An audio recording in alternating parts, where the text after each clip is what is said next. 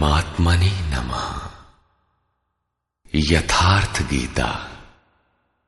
श्रीमद्भगवद गीता अथ अष्टादशो अध्याय ये गीता का अंतिम अध्याय है, जिसके पूर्वार्ध में योगेश्वर श्री कृष्ण द्वारा प्रस्तुत अनेक प्रश्नों का समाधान है, तथा उत्तरार्ध गीता का उपसंहार है कि गीता से लाभ क्या है। सत्रहवें अध्याय में आहार, तप, यज्ञ, दान तथा श्रद्धा का विभाग सहित स्वरूप बताया गया। उसी संदर्भ में त्याग के प्रकार शेष है। अर्जुन ने स्वयं एक प्रश्न रखा कि, अर्जुन उवाच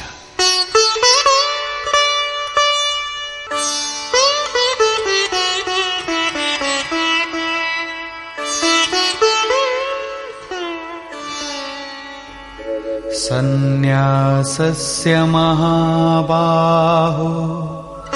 तत्त्वमिच्छामि वेदितुम् त्यागस्य च ऋषिकेश। पृथक् केशिनिषूदन अर्जुन बोला, हे महाबाहो, हे हृदय के सर्वस्व हे केशनिशूदन मैं सन्यास और त्याग के यथार्थ स्वरूप को पृथक पृथक जानना चाहता हूँ। पूर्ण त्याग सन्यास है, जहाँ संकल्प और संस्कारों का भी समापन है, और इससे पहले साधना की पूर्ति के लिए उत्तरोत्तर आसक्ति का त्याग ही त्याग है। यहाँ दो प्रश्न हैं कि सन्यास के तत्व को जानना चाहता हूँ और दूसरा है कि त्याग के तत्व को जानना चाहता। हूँ इस पर योगेश्वर श्री कृष्ण ने कहा, श्री भगवान उवाच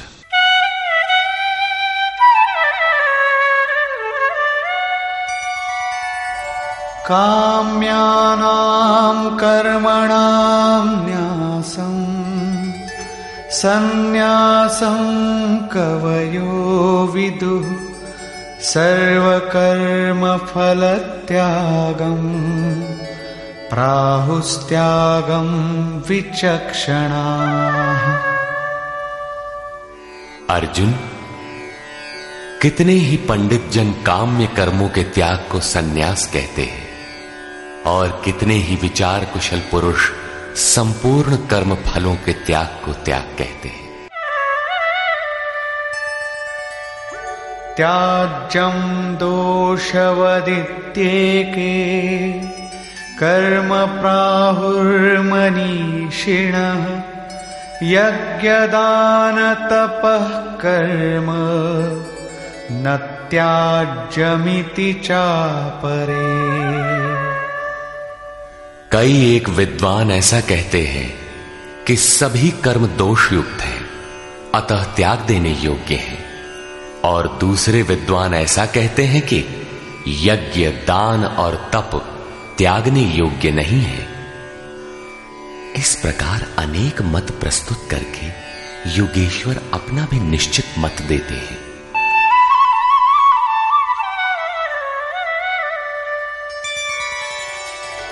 निश्चयं शृणु मे तत्र, त्यागे भरतसत्तम त्यागो हि पुरुषौ व्याघ्र। त्रिविधः सम्प्रकीर्तितः। हे अर्जुन, उस त्याग के विषय में तू मेरे निश्चय को सुन। हे पुरुष श्रेष्ठ, वो त्याग तीन प्रकार का कहा गया है। यज्ञदानतपः कर्म न त्याज्यं कार्यमेव तत् यज्ञो दानं तपश्चैव पावनानि मनीषिणाम्।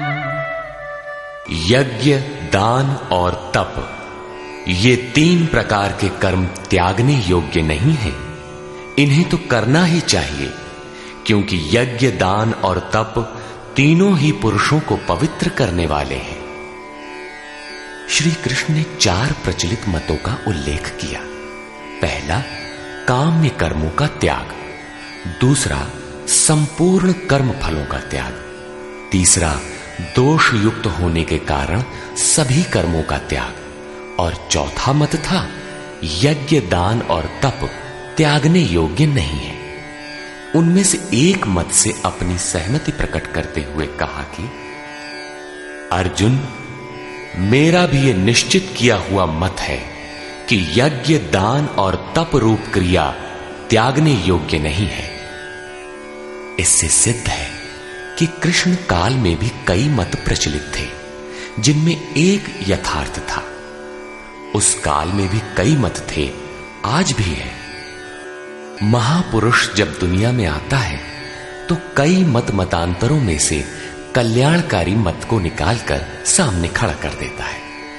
प्रत्येक महापुरुष ने यही किया है श्री कृष्ण ने भी यही किया। उन्होंने कोई नया मार्ग नहीं बताया, बल्कि प्रचलित कई मतों के बीच सत्य को समर्थन देकर उसे स्पष्ट कर दिया।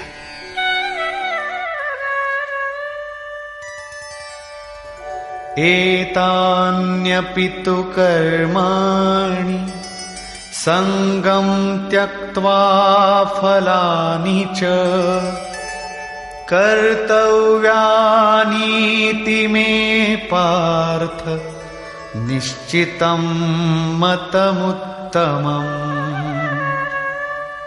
योगेश्वर श्री कृष्ण बल देकर कहते हैं, पार्थ यज्ञ दान और तप रूप कर्म, आसक्ति और फल को त्याग कर अवश्य करना चाहिए।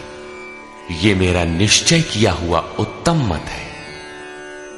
अब अर्जुन के प्रश्न के अनुसार वे त्याग का विश्लेषण करते हैं।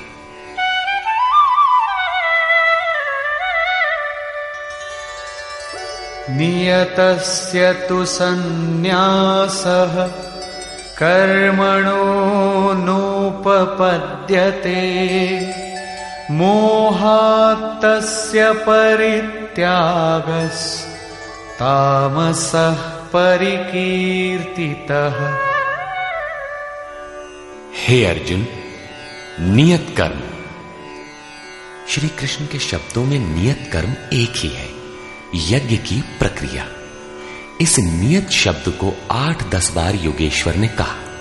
इस पर बार बार बल दिया कि कहीं साधक भटक कर दूसरा न करने लगे। इस शास्त्र विधि से निर्धारित कर्म का त्याग करना उचित नहीं। मोह से उसका त्याग करना तामस त्याग कहा गया है। सांसारिक विषय वस्तुओं की आसक्ति में फंसकर कार्यम कर्म, अर्थात नियत कर्म एक दूसरे के पूरक है। इनका त्याग तामसी है। ऐसा पुरुष अधाह गच्छति। कीट पतंग पर्यंत अधम योनियों में जाता है, क्योंकि उसने भजन की प्रवृत्तियों का त्याग कर दिया। अब राजस त्याग के विषय में बताते हैं। दुःखमित्येव यत्कर्म। कायक्लेशभयात्यजे। सकृत्वा राजसं त्यागम् नैव त्यागफलं लभे।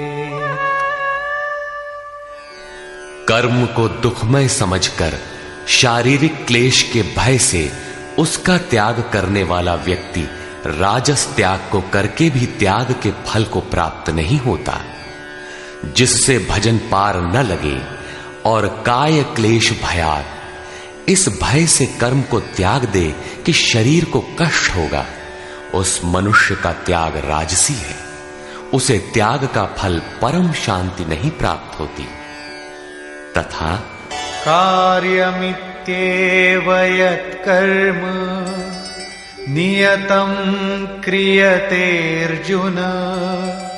सङ्गं त्यक्त्वा फलं चैव सत्यागः सात्विको मतः। हे अर्जुन, करना कर्तव्य है। ऐसा समझकर जो नियतम शास्त्र विधि से निर्धारित किया हुआ कर्म, संग दोष और फल को त्याग कर किया जाता है, वही सात्विक त्याग है। अतः नियत कर्म करें और इसके सिवाय जो कुछ है, उसका त्याग कर दें। ये नियत कर्म भी क्या करते ही रहेंगे, या कभी इसका भी त्याग होगा? इस पर कहते हैं, अब अंतिम त्याग का रूप देखें।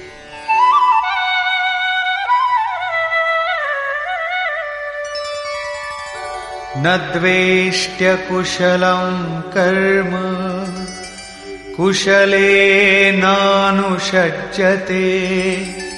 त्यागी सत्त्वसमाविष्टो, मेधावी छिन्न संशयः हे अर्जुन, जो पुरुष अकुशलम कर्म, अर्थात अकल्याणकारी कर्म से शास्त्र नियत कर्म ही कल्याणकारी है। इसके विरोध में जो कुछ है, इसी लोक का बंधन है। इसलिए अकल्याणकारी है। ऐसे कर्मों से द्वेष नहीं करता और अकल्याणकारी कर्म में आसक्त नहीं होता। जो करना था, वो भी शेष नहीं है। ऐसा सत्व से संयुक्त पुरुष संशय रहित, ज्ञानवान और त्यागी है। उसने सब कुछ त्यागा है, लेकिन प्राप्ति के साथ वो पूर्ण त्याग ही सन्यास है। हो सकता है और कोई सरल रास्ता हो? इस पर कहते हैं, नहीं। नहीं देह भृता शक्यम त्यक्तुम कर्माण्यशेषतः, यस्तु कर्म फल त्यागी सत्यागीत्यभिधीयते। देहधारी पुरुषों के द्वारा, अर्थात केवल शरीर ही नहीं जिसे आप देखते हैं श्री कृष्ण के अनुसार प्रकृति से उत्पन्न सत रज तम तीनों गुण ही इस जीवात्मा को शरीरों में बांधते हैं। जब तक गुण जीवित हैं, तब तक वो जीवधारी है। किसी न किसी रूप में शरीर परिवर्तित होता रहेगा। देह के कारण जब तक जीवित है। देहधारी पुरुषों के द्वारा संपूर्णता से सब कर्मों का त्याग संभव नहीं है। इसलिए जो पुरुष कर्म के फल का त्यागी है, वही त्यागी है, ऐसा कहा जाता है। अतः जब तक शरीर के कारण जीवित हैं, तब तक नियत कर्म करें और उनके फल का त्याग करें। बदले में किसी फल की कामना न करें। वैसे सकामी पुरुषों के कर्मों का फल भी होता है।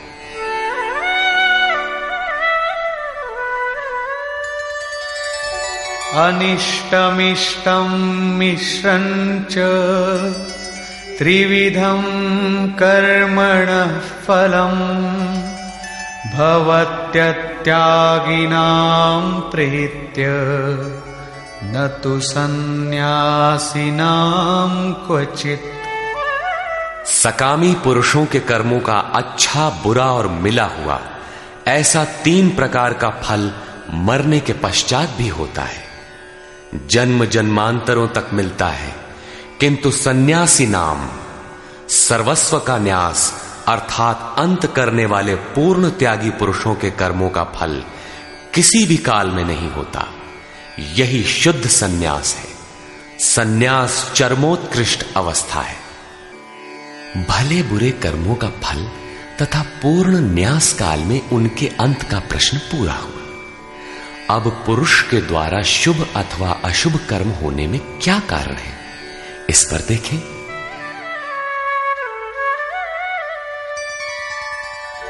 पञ्चैतानि महाबाहो। कारणानि निबोध मे साङ्ख्ये कृतान्ते प्रोक्तानि सिद्धये सर्वकर्मणाम्। हे महाबाहो, संपूर्ण कर्मों की सिद्धि के लिए पाँच कारण सांख्य सिद्धांत में कहे गए हैं। उन्हें तू मुझसे भली प्रकार जान।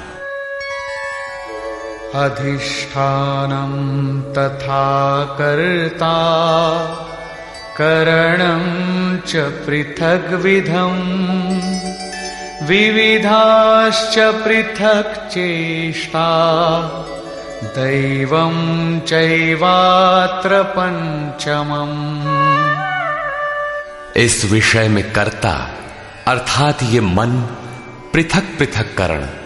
अर्थात जिनके द्वारा किया जाता है। यदि शुभ पार लगता है तो विवेक, वैराग्य, शम, दम, त्याग, अनवरत चिंतन की प्रवृत्तियाँ करण होंगी।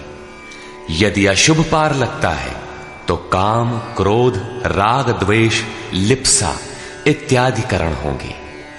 इनके द्वारा प्रेरित होंगे। नाना प्रकार की न्यारी न्यारी चेष्टाएँ, अर्थात अनंत इच्छाएँ आधार, अर्थात साधन, जिस इच्छा के साथ साधन मिला, वही इच्छा पूरी होने लगती है। और पांचवा हेतु है दैव अथवा संस्कार। इसकी पुष्टि करते हैं। शरीरवांग मनोभिर्यत्, कर्म प्रारभते नरः। न्याय्यं वा विपरीतं वा पञ्चैते तस्य हेतवः। मनुष्य मन, वाणी अथवा शरीर से शास्त्र के अनुसार अथवा विपरीत जो कुछ कर्म आरंभ करता है, उनके ये पाँचों ही कारण हैं। परंतु ऐसा होने पर भी तत्रैवं सति कर्तारम् आत्मानं केवलं तु यः पश्यत्यकृतबुद्धित्वान् न स पश्यति दुर्मतिः। जो पुरुष अशुद्ध बुद्धि के कारण उस विषय में कैवल्य स्वरूप आत्मा को करता देखता है वो दुर्बुद्धि यथार्थ नहीं देखता, अर्थात भगवान नहीं करते। इस प्रश्न पर योगेश्वर श्री कृष्ण ने दूसरी बार बल दिया। अध्याय पाँच में उन्होंने कहा था कि वो प्रभु न करता है, न कराता है, न क्रिया के संयोग को जोड़ता है। तो लोग कहते क्यों हैं? मोह से लोगों की बुद्धि आवृत है, इसलिए जो कुछ भी कह सकते हैं, यहाँ भी कहते हैं कर्म होने में पाँच कारण है। उसके बावजूद भी जो कैवल्य स्वरूप परमात्मा को करता देखता है, वो मूल बुद्धि अर्थात दुर्बुद्धि यथार्थ नहीं देखता, अर्थात भगवान नहीं करते, जबकि अर्जुन के लिए वे ताल ठोक कर खड़े हो जाते निमित्त मात्रम भव, कि करता धरता तो मैं हूँ, तू निमित्त बनकर खड़ा भर रहे। अंततः वे महापुरुष कहना क्या चाहते? हैं वस्तुतः भगवान और प्रकृति के बीच एक आकर्षण रेखा है। जब तक साधक प्रकृति की सीमा में है, भगवान नहीं करते। बहुत समीप रहकर भी दृष्टा रूप में ही रहते हैं। अनन्य भाव से इष्ट को पकड़ने पर वे हृदय देश से संचालक बन जाते हैं। साधक प्रकृति की आकर्षण सीमा से निकलकर उनके क्षेत्र में आ जाता है। ऐसे अनुरागी के लिए वे ताल ठोक कर सदैव खड़े रहते हैं। केवल उसी के लिए भगवान करते हैं। अतः चिंतन करें। प्रश्न पूरा हुआ। आगे देखें। यस्य नाहं कृतो भावो। बुद्धिर्यस्य न लिप्यते। हत्वापि स इमान् लोकान् न हन्ति न निबध्यते। जिस पुरुष के अंतकरण में मैं करता हूँ, ऐसा भाव नहीं है, तथा जिसकी बुद्धि लिपायमान नहीं होती। वो पुरुष इन सब लोगों को मारकर भी वास्तव में न तो मारता है और न बंधता है। लोक संबंधी संस्कारों का विलय ही लोक संहार है। अब उस नियत कर्म की प्रेरणा कैसे होती है, इस पर देखें।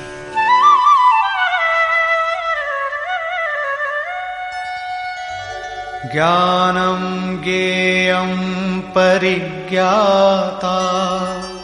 त्रिविधा कर्म चोदना करणं कर्म कर्तेति। त्रिविधः कर्म संग्रह। अर्जुन, परिज्ञाता, अर्थात पूर्ण ज्ञाता महापुरुषों से ज्ञानम उसको जानने की विधि से और ज्ञेय जानने योग्य वस्तु। श्री कृष्ण ने पीछे कहा, मैं ही ज्ञेय जानने योग्य पदार्थ हूँ। से कर्म करने की प्रेरणा मिलती है। पहले तो पूर्ण ज्ञाता कोई महापुरुष हो, उनके द्वारा उस ज्ञान को जानने की विधि प्राप्त हो। लक्ष्य ज्ञेय पर दृष्टि हो, तभी कर्म की प्रेरणा मिलती है। और कर्ता, अर्थात मन की लगन। करण, अर्थात विवेक, वैराग्य, शम, दम इत्यादि, तथा कर्म की जानकारी से कर्म का संग्रह होता है। कर्म इकट्ठा होने लगता है। पीछे कहा गया था कि प्राप्ति के पश्चात उस पुरुष का कर्म किए जाने से कोई प्रयोजन नहीं होता और न छोड़ने से हानि ही होती है। फिर भी लोक संग्रह अर्थात पीछे वालों के हृदय में कल्याणकारी साधनों के संग्रह के लिए वो कर्म में बरतता है। कर्ता, करण और कर्म के द्वारा इनका संग्रह होता है। ज्ञान, कर्म और कर्ता के भी तीन तीन भेद हैं। ज्ञानम कर्म च कर्ता च। त्रिधैव गुणभेदतः प्रोच्यते गुणसङ्ख्यानि यथावच्छृणुतान्यपि। ज्ञान, कर्म तथा कर्ता भी गुणों के भेद से सांख्य शास्त्र में तीन तीन प्रकार के कहे गए हैं। उन्हें भी तू यथावत सुन। प्रस्तुत है पहले ज्ञान का भेद। सर्वभूतेषु येनैकम् भावमव्ययमीक्षते। अविभक्तं विभक्तेषु तज्ज्ञानं विद्धि सात्विकम्। अर्जुन जिस ज्ञान से मनुष्य पृथक पृथक सब भूतों में एक अविनाशी परमात्म भाव को विभाग रहित एक रस देखता है, उस ज्ञान को तू सात्विक जान। ज्ञान प्रत्यक्ष अनुभूति है, जिसके साथ ही गुणों का अंत होना है। ये ज्ञान की परिपक्व अवस्था है। अब राजस ज्ञान देखें। पृथक्त्वेन तु यज्ञानम्। नानाभावान् पृथक् विधान् वेत्ति सर्वेषु भूतेषु तज्ज्ञानम् विद्धि राजसम् जो ज्ञान संपूर्ण भूतों में भिन्न प्रकार के अनेक भावों को अलग अलग करके जानता है कि ये अच्छा है, ये बुरे हैं। उस ज्ञान को तू राजस जान। ऐसी स्थिति है तो राजसी स्तर पर तुम्हारा ज्ञान है। अब देखें तामस ज्ञान।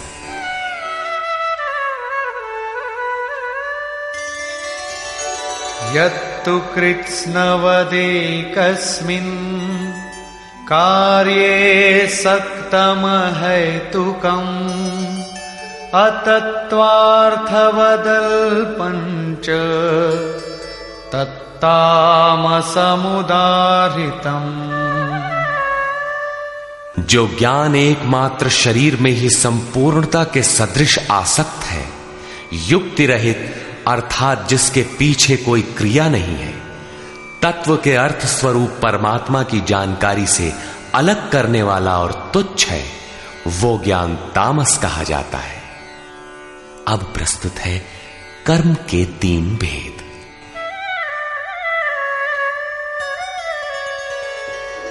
नियतं सङ्गरहितम् अरागद्वेषतः कृतम्। अफलप्रेप्सुना कर्म यत्तत्सात्विकमुच्यते। जो कर्म नियतम शास्त्र विधि से निर्धारित है, अन्य नहीं, संग दोष और फल को न चाहने वाले पुरुष द्वारा बिना राग द्वेष के किया जाता है। वो कर्म सात्विक कहा जाता है। नियत कर्म। अर्थात आराधना चिंतन है, जो परम में प्रवेश दिलाता है।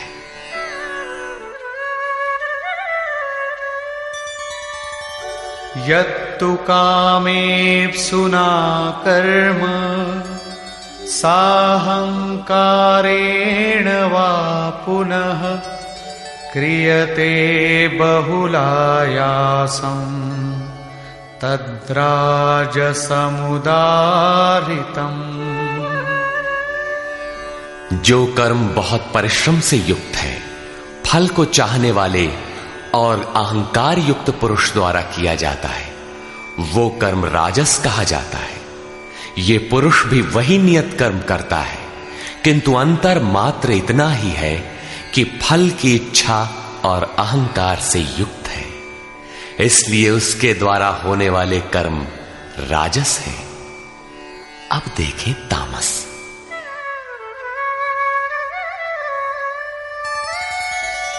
अनुबन्धं क्षयं हिंसा, अनवेक्ष्य च पौरुषम् मोहादारभ्यते कर्म यत्तत्तामसमुच्यते जो कर्म अंततः नष्ट होने वाला है, हिंसा, सामर्थ्य को न विचार कर केवल मोहवश आरंभ किया जाता है, वो कर्म तामस का है? स्पष्ट है कि ये कर्म शास्त्र का नियत कर्म नहीं है, उसके स्थान पर भ्रांति है। अब देखें कर्ता के लक्षण।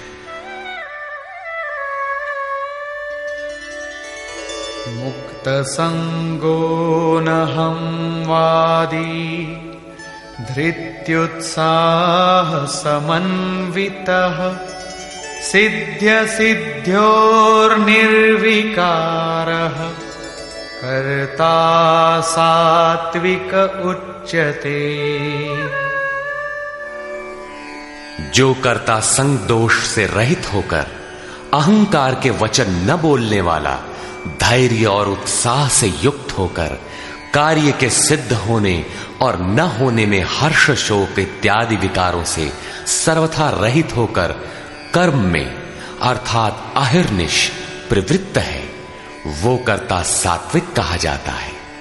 यही उत्तम साधक के लक्षण है। कर्म वही है, नियत कर्म।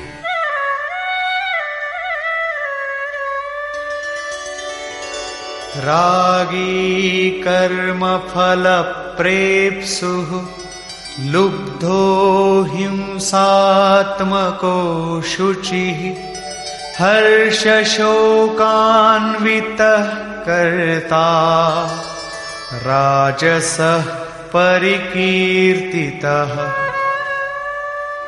आसक्ति युक्त कर्मों के फल को चाहने वाला लोलुप आत्माओं को कष्ट देने वाला, अपवित्र और हर्ष शोक से जो लिप्त है, वो कर्ता राजस कहा गया है।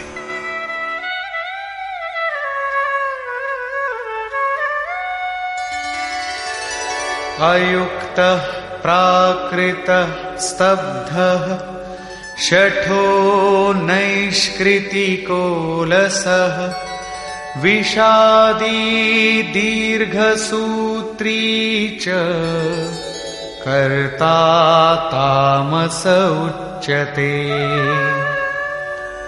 जो चंचल चित्त वाला असभ्य, घमंडी, धूर्त, दूसरे के कार्यों में बाधा पहुँचाने वाला, शोक करने के स्वभाव वाला, आलसी और दीर्घ सूत्री है, कि फिर कर लेंगे, वो करता तामस कहा जाता है। दीर्घ सूत्री कर्म को कल पर टालने वाला है। यद्यपि करने की इच्छा उसे भी रहती है। इस प्रकार कर्ता के लक्षण पूरे हुए। अब योगेश्वर श्री कृष्ण ने नवीन प्रश्न उठाया, बुद्धि, धारणा और सुख के लक्षण।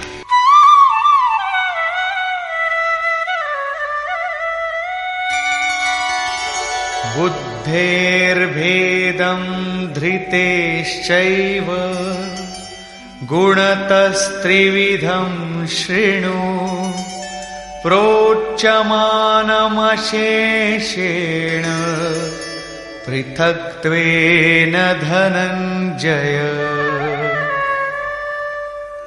धनंजय बुद्धि और धारणा शक्ति का भी गुणों के कारण तीन प्रकार का भेद संपूर्णता से विभाग पूर्वक मुझसे सुन।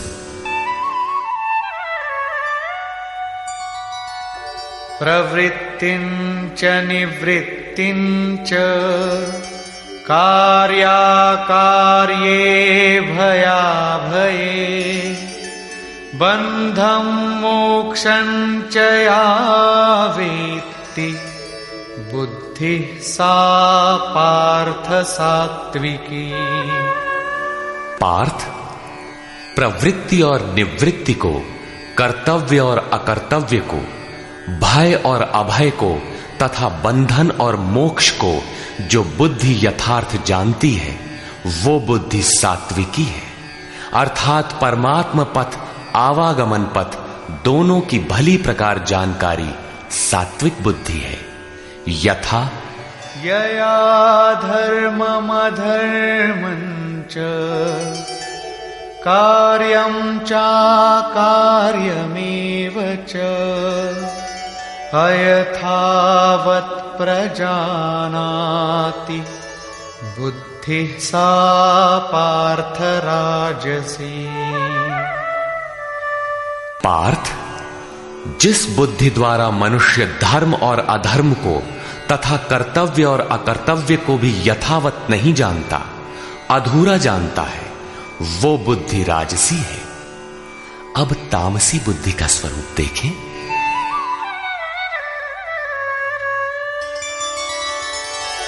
अधर्मं धर्ममिति या मन्यते तमसावृता सर्वार्थान् विपरीतांश्च।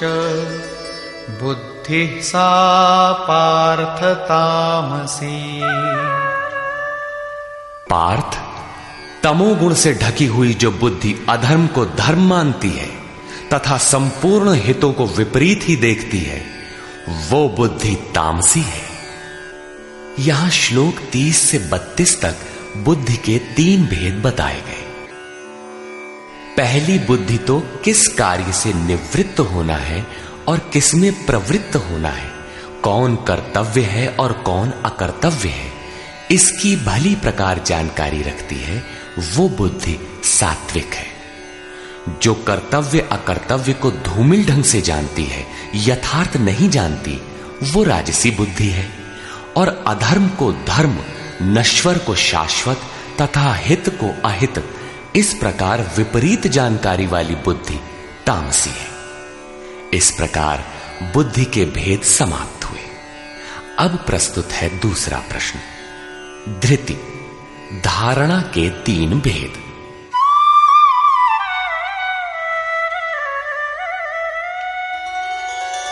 धृत्यायया धारयते मनः प्राणेन्द्रियक्रिया।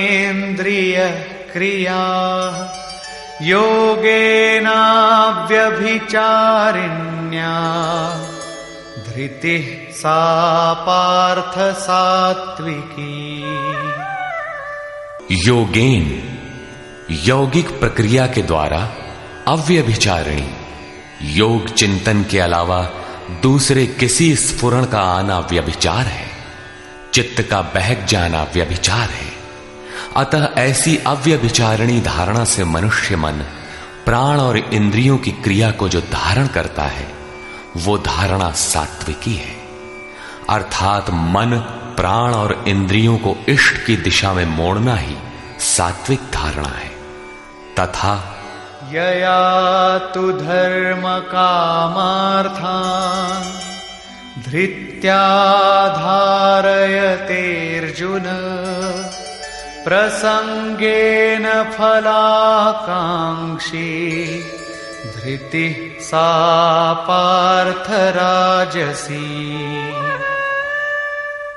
हे पार्थ, फल की इच्छा वाला मनुष्य अति आसक्ति से जिस धारणा के द्वारा केवल धर्म, अर्थ और काम को धारण करता है, अर्थात मोक्ष को नहीं, वो धारणा राजसी है। इस धारणा में भी लक्ष्य वही है, केवल कामना करता है। जो कुछ करता है, उसके बदले में चाहता है। अब तामसी धारणा के लक्षण देखें।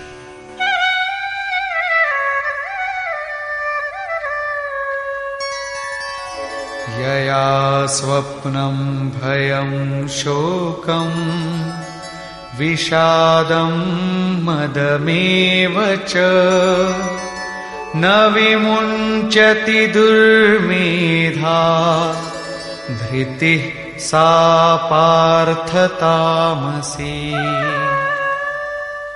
हे पार्थ, दुष्ट बुद्धि वाला मनुष्य जिस धारणा के द्वारा निद्रा, भय चिंता, दुख और अभिमान को भी अर्थात नहीं छोड़ता इन सबको। धारण किए रहता है। वो धारणा तामसी है। ये प्रश्न पूरा हुआ। अगला प्रश्न है सुख।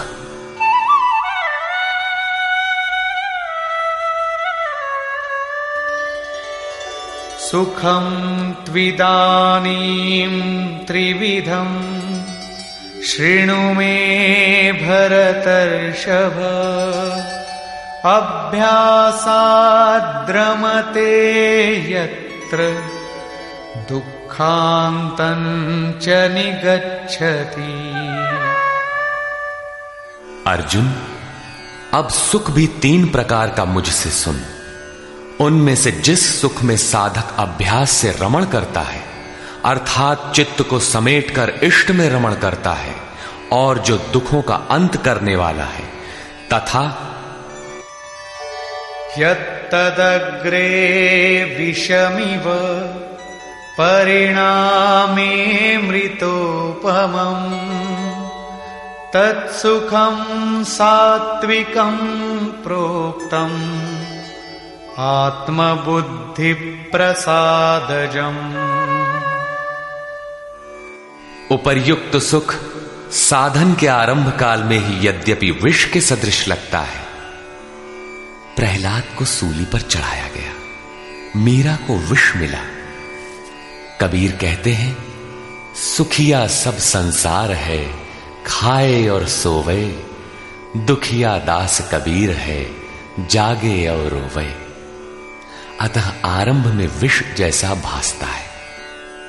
परंतु परिणाम में अमृत तुल्य है। अमृत तत्व को दिलाने वाला है। अतः आत्म विषयक बुद्धि के प्रसाद से उत्पन्न हुआ सुख सात्विक कहा गया है। तथा विषयेन्द्रिय संयोगाद यत्तदग्रे मृतोपमम् परिणामे विषमिव। तत्सुखं राजसं स्मृतम्। जो सुख विषय और इंद्रियों के संयोग से होता है, वो यद्यपि भोग काल में अमृत के सदृश लगता है, किंतु परिणाम में विष के सदृश है, क्योंकि जन्म मृत्यु का कारण है, वो सुख राजस कहा गया है, तथा यदग्रे चानुबन्धे च सुखं मोहनमात्मनः निद्रालस्य प्रमादोत्थम् तत्तामसमुदारितम्।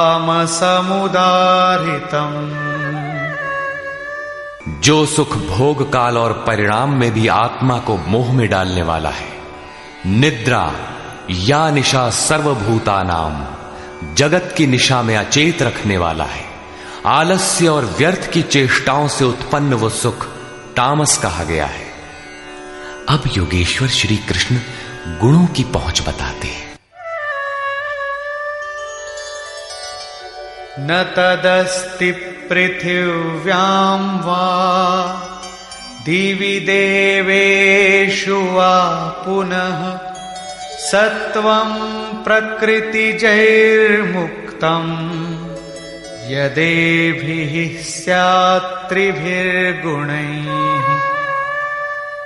अर्जुन, पृथ्वी में, स्वर्ग में अथवा देवताओं में ऐसा कोई भी प्राणी नहीं जो प्रकृति से उत्पन्न हुए तीनों गुणों से रहित हो। अर्थात ब्रह्मा से लेकर कीट पतंग यावन मात्र जगत क्षण मरने जीने वाला है। तीनों गुणों के अंतर्गत है। अर्थात देवता भी तीनों गुणों का विकार है, नश्वर है। यहाँ वाय देवताओं को योगेश्वर ने चौथी बार लिया। अध्याय सात, नौ, सत्रह तथा यहाँ अठारहवें अध्याय में इन सब का एक ही अर्थ है कि देवता तीनों गुणों के अंतर्गत है। जो इन्हें भजता है, नश्वर की पूजा करता है। भागवत में भी श्री ऋषभ देव जी के नौ योगीश्वर पुत्रों का प्रसिद्ध आख्यान है, जिसमें उपदेश देते हुए कहते हैं कि स्त्री पुरुष में प्रेम के लिए शंकर पार्वती की, आरोग्य के लिए अश्विनी कुमारों की, विजय के लिए इंद्र की, तथा धन के लिए कुबेर की पूजा करें। इसी तरह विविध कामनाएँ बताकर अंत में निर्णय देते हैं कि संपूर्ण कामनाओं की पूर्ति और मोक्ष के लिए तो एकमात्र नारायण की ही पूजा करनी चाहिए। तुलसी मूल ही सींचिए, फूलई फलई अघाई। अस्तु, सर्वव्यापक प्रभु का स्मरण करें, जिसकी पूर्ति के लिए सदगुरु की शरण, निष्कपट भाव से प्रश्न और सेवा एकमात्र उपाय है। आसुरी और दैवी संपद अंतकरण की दो वृत्तियाँ हैं, जिसमें दैवी संपद परम देव परमात्मा का दिग्दर्शन कराती है, इसलिए दैवी कही जाती है। किंतु ये भी तीनों गुणों के ही अंतर्गत है। गुण शांत होने के पश्चात इनकी भी शांति हो जाती है। तत्पश्चात उस आत्म तृप्त योगी के लिए कोई भी कर्तव्य शेष नहीं रह जाता। अब प्रस्तुत है पीछे से आरंभ हुआ प्रश्न वर्ण व्यवस्था। वर्ण जन्म प्रधान है अथवा कर्मों से पाई जाने वाली अंतकरण की योग्यता का नाम है। इस पर देखें। ब्राह्मणक्षत्रियविषा शूद्राणाञ्च परन्तप। कर्माणि प्रविभक्तानि स्वभावप्रभवैर्गुणैः। हे परंतप ब्राह्मण, क्षत्रिय, वैश्य और शूद्रों के कर्म स्वभाव से उत्पन्न गुणों द्वारा विभक्त किए गए हैं। स्वभाव में सात्विक गुण होगा तो आप में निर्मलता होगी, ध्यान समाधि की क्षमता होगी। तामसी गुण होगा तो आलस्य निद्रा प्रमाद रहेगा। उसी स्तर से आपसे कर्म भी होगा। जो गुण कार्यरत है, वही आपका वर्ण है, स्वरूप है।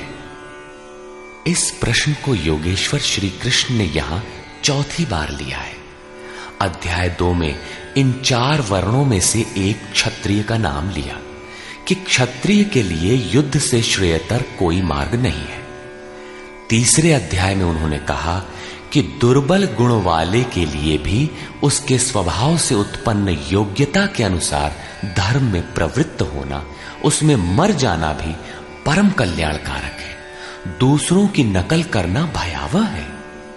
अध्याय चार में बताया कि चार वर्णों की सृष्टि मैंने की। तो क्या मनुष्यों को चार जातियों में बांटा? कहते हैं, नहीं। गुण कर्म विभागशः गुणों के योग्यता से कर्म को चार सोपानों में बांटा। यहाँ गुण एक पैमाना है। उसके द्वारा माप कर कर्म करने की क्षमता को चार भागों में बांटा। श्री कृष्ण के शब्दों में कर्म एकमात्र अव्यक्त पुरुष के प्राप्ति की क्रिया है। ईश्वर प्राप्ति का आचरण आराधना है, जिसकी शुरुआत मात्र एक इष्ट में श्रद्धा से है। चिंतन की विधि विशेष है, जिसे पीछे बताए हैं, इस यज्ञार्थ कर्म को ही चार भागों में बांटा। अब कैसे समझें कि हम में कौन से गुण हैं और किस श्रेणी के हैं? इस पर यहाँ कहते हैं।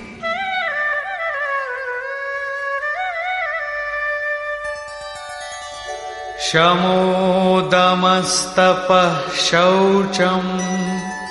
क्षान्तिरार्जवमेव च। ज्ञानं विज्ञानमास्तिक्यम् ब्रह्म स्वभावजम् मन का शमन, इंद्रियों का दमन, पूर्ण पवित्रता, मन वाणी और शरीर को इष्ट के अनुरूप तपाना, क्षमा भाव, मन इंद्रियों और शरीर की सर्वथा सरलता आस्तिक बुद्धि अर्थात एक इष्ट में सच्ची आस्था ज्ञान अर्थात परमात्मा की जानकारी का संचार विज्ञान अर्थात परमात्मा से मिलने वाले निर्देशों की जागृति एवं उसके अनुसार चलने की क्षमता ये सब स्वभाव से उत्पन्न हुए ब्राह्मण के कर्म है। अर्थात जब स्वभाव में ये योग्यताएँ पाई जाएँ, कर्म धारावाही होकर स्वभाव में ढल जाए तो वो ब्राह्मण श्रेणी का करता है, तथा शौर्य तेजो धृतिर्दाक्षम, युद्धे चाप्य पलायनम दानमीश्वर क्षात्रम कर्म स्वभावजम शूरवीरता, ईश्वरीय तेज का मिलना, धैर्य, चिंतन में दक्षता, अर्थात कर्मसु कौशलम। कर्म करने में दक्षता, प्रकृति के संघर्ष से न भागने का स्वभाव, दान, अर्थात सर्वस्व का समर्पण, सब भावों पर स्वामी भाव अर्थात ईश्वर भाव, ये सब क्षत्रिय के स्वभावजम, स्वभाव से उत्पन्न हुए कर्म है। स्वभाव में ये योग्यताएँ पाई जाती हैं तो वो कर्ता क्षत्रिय है। अब प्रस्तुत है वैश्य तथा शूद्र का स्वरूप।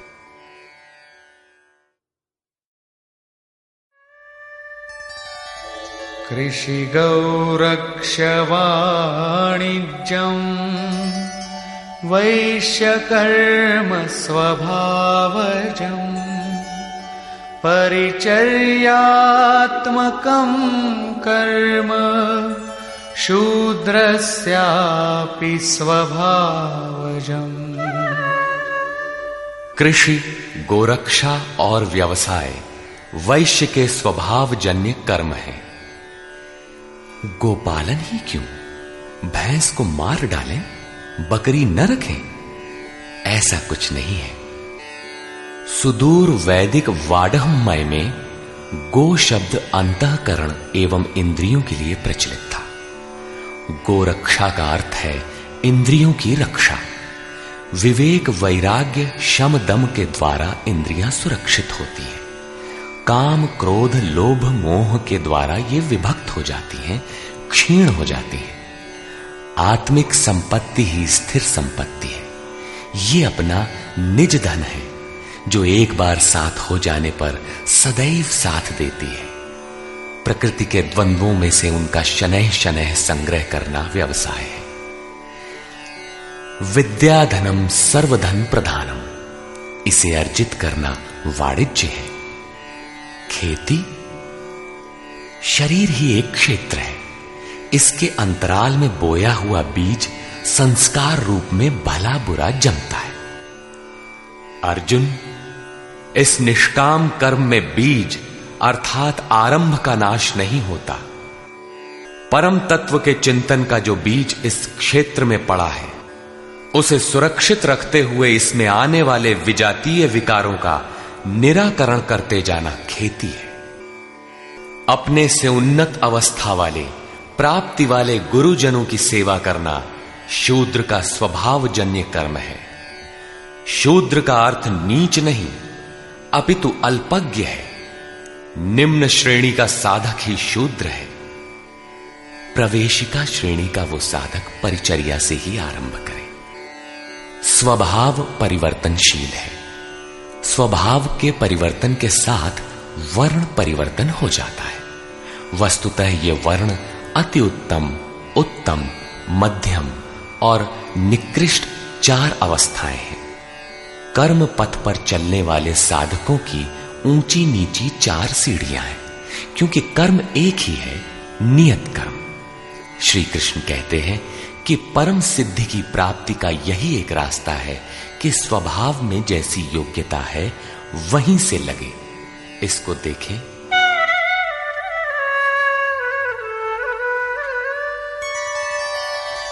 स्वे स्वे कर्मण्यभिरतः संसिद्धिं लभते नरः। स्वकर्मनिरतः सिद्धिं यथा विन्दति तच्छृणु। अपने अपने स्वभाव में पाई जाने वाली योग्यता के अनुसार कर्म में लगा हुआ मनुष्य संसिद्धिम, भगवत प्राप्ति रूपी परम सिद्धि को प्राप्त होता है। पहले भी कहे आए हैं, इस कर्म को करके तू परम सिद्धि को प्राप्त होगा। कौन सा कर्म करके? अर्जुन तू शास्त्र विधि से निर्धारित कर्म, यज्ञार्थ कर्म कर। अब स्वकर्म करने की क्षमता के अनुसार कर्म में लगा हुआ मनुष्य परम सिद्धि को किस प्रकार प्राप्त होता है, वो विधि तुम मुझसे सुन। ध्यान दे। यत प्रवृत्तिर्भूताना, येन सर्वमिदं ततम्। स्वकर्मणा सिद्धिं विन्दति मानवः।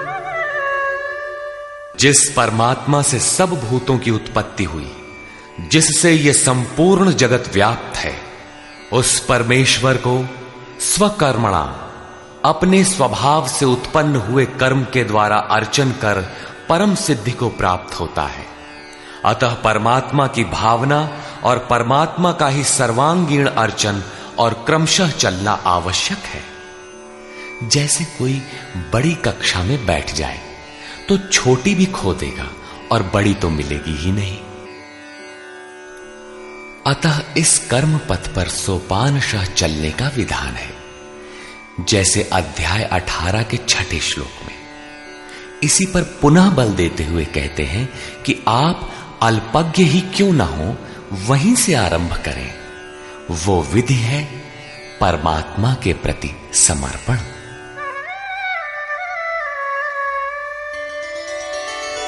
श्रेयान् स्वधर्मो विगुणः, परधर्मात् स्वनुष्ठितात्, स्वभावनियतं कर्म।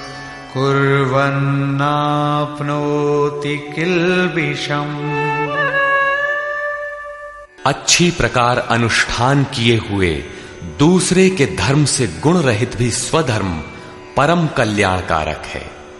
स्वभाव नियतम, स्वभाव से निर्धारित किया हुआ कर्म करता हुआ मनुष्य पाप अर्थात आवागमन को प्राप्त नहीं होता। प्राय साधकों को उच्चाटन होने लगता है कि हम सेवा करते ही रहेंगे। वे तो ध्यानस्थ हैं, अच्छे गुणों के कारण उनका सम्मान है। तुरंत वे नकल करने लगते हैं। श्री कृष्ण के अनुसार नकल या ईर्ष्या से कुछ मिलेगा नहीं। अपने स्वभाव से कर्म करने की क्षमता के अनुसार कर्म करके ही कोई परम सिद्धि पाता है। छोड़कर नहीं।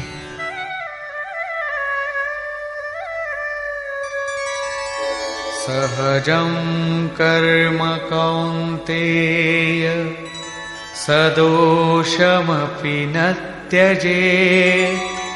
सर्वारम्भा हि दोषेण, धूमेनाग्निरिवावृता।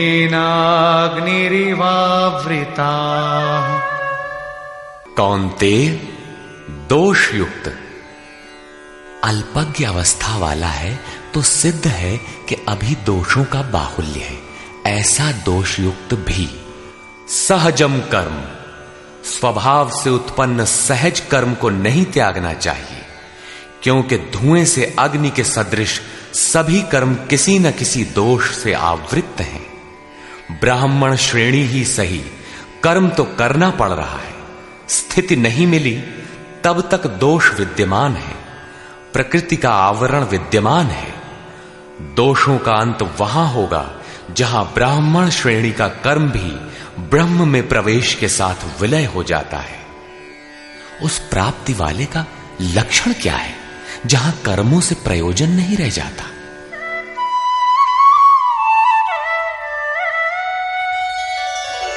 असक्त बुद्धि सर्वत्र, जितात्मा विगत स्पृह। नैष्कर्म्य सिद्धिं परमा संन्यासेनाधिगच्छति सर्वत्र आसक्ति से रहित बुद्धि वाला स्प्रिया से सर्वथा रहित, जीते हुए अंतकरण वाला पुरुष, सन्यासी नाम, सर्वस्व के न्यास की अवस्था में परम नैष्कर्म्य की सिद्धि को प्राप्त होता है। यहाँ सन्यास और परम नैष्कर्म्य सिद्धि पर्याय है। यहाँ सांख्य योगी वहीं पहुँचता है जहाँ की निष्काम कर्म योगी ये उपलब्धि दोनों मार्गियों के लिए समान है। अब परम नैष्कर्म्य सिद्धि को प्राप्त हुआ पुरुष जैसे ब्रह्म को प्राप्त होता है, उसका संक्षेप में चित्रण करते हैं।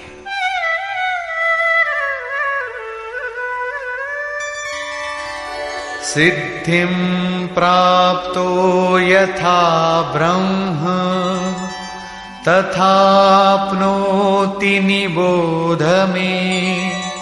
समासेनैव कौन्तेय निष्ठा ज्ञानस्य या परा। कौनते जो ज्ञान की परानिष्ठा है पराकाष्ठा है उस परम सिद्धि को प्राप्त हुआ पुरुष ब्रह्म को जैसे प्राप्त होता है। उस विधि को तू मुझसे संक्षेप में जान। अगले श्लोक में वही विधि बता रहे हैं। ध्यान दे। बुद्ध्या विशुद्धया युक्तो धृत्यात्मानं नियम्य च। शब्दादीन् विषयांस्त्यक्त्वा रागद्वेषौ व्युदस्य च विविक्तसेवी लघ्वाशी यतवाक्कायमानसः ध्यानयोगपरो नित्यम् वैराग्यं समुपाश्रितः। अर्जुन, विशेष रूप से शुद्ध बुद्धि से युक्त एकांत और शुभ देश का सेवन करने वाला, साधना में जितना सहायक हो, उतना ही आहार करने वाला, जीते हुए मन वाणी और शरीर वाला, दृढ़ वैराग्य को भली प्रकार प्राप्त हुआ पुरुष, निरंतर ध्यान योग के परायण और ऐसी धारणा से युक्त, अर्थात इसी सबको धारण करने वाला, तथा अंतकरण को वश में करके शब्दाधिक विषयों को त्याग कर, राग द्वेष को नष्ट करके तथा अहङ्कारं बलम दर्पम कामम क्रोधम परिग्रहम्। विमुच्य निर्ममः शान्तो ब्रह्मभूयाय कल्पते। अहंकार, बल, घमंड, काम, क्रोध, बाह्य वस्तुओं और आंतरिक चिंतनों का त्याग कर ममता रहित शांत अंतकरण हुआ पुरुष पर ब्रह्म के साथ एक ही भाव होने के लिए योग्य होता है। आगे देखें।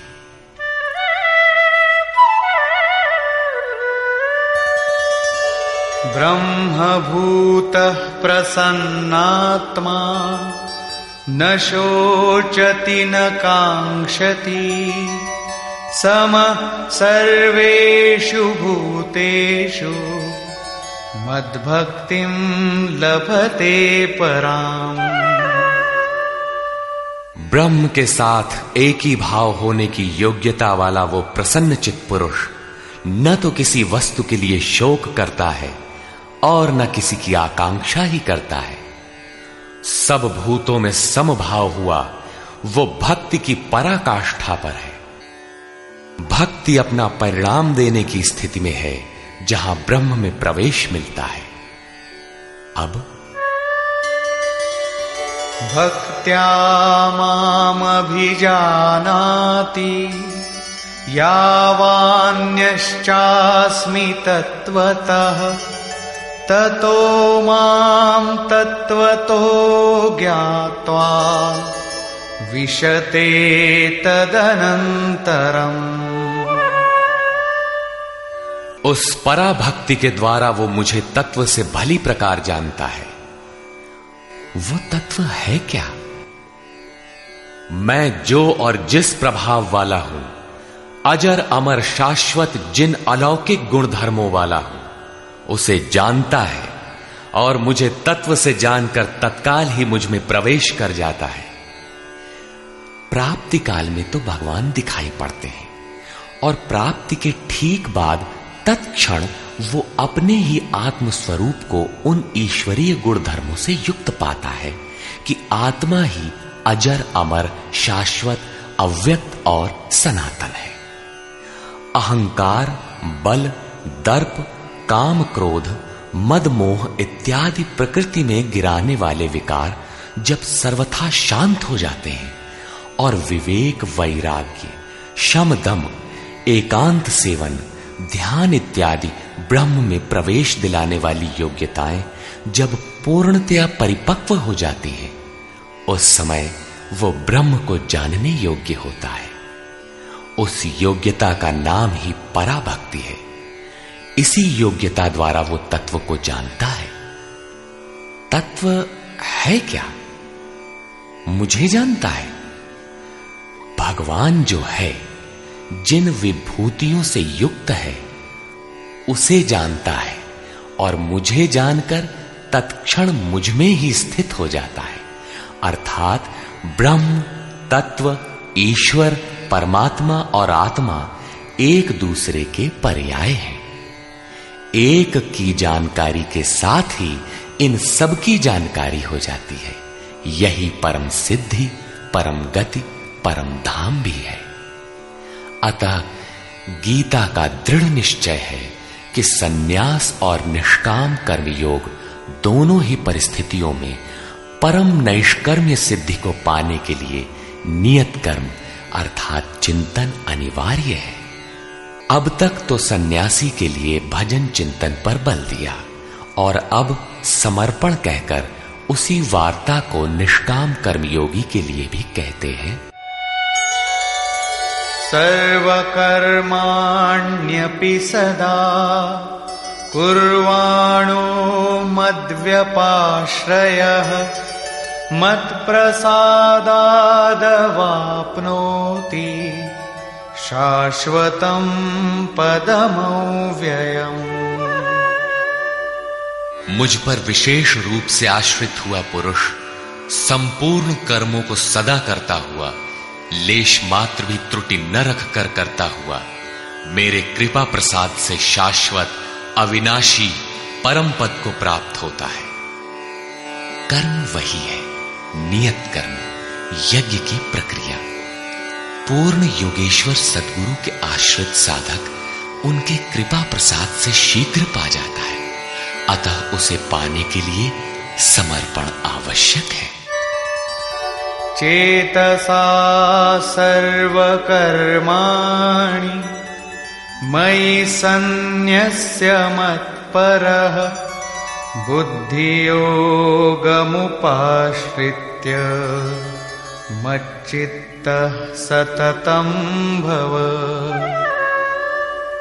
अतः अर्जुन, संपूर्ण कर्मों को, अर्थात जितना कुछ तुझसे बन पड़ता है मन से मुझे अर्पित करके, अपने भरोसे नहीं, बल्कि मुझे समर्पण करके, मेरे परायण हुआ बुद्धि योग, अर्थात योग की बुद्धि का अवलंबन करके निरंतर मुझमें चित्त को लगा।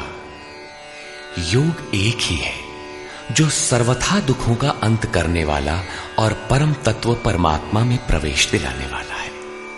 उसकी क्रिया भी एक ही है, यज्ञ की प्रक्रिया जो मन तथा इंद्रियों के संयम, श्वास प्रश्वास तथा ध्यान इत्यादि पर निर्भर है, जिसका परिणाम भी एक ही है, यान्ति ब्रह्म सनातनम।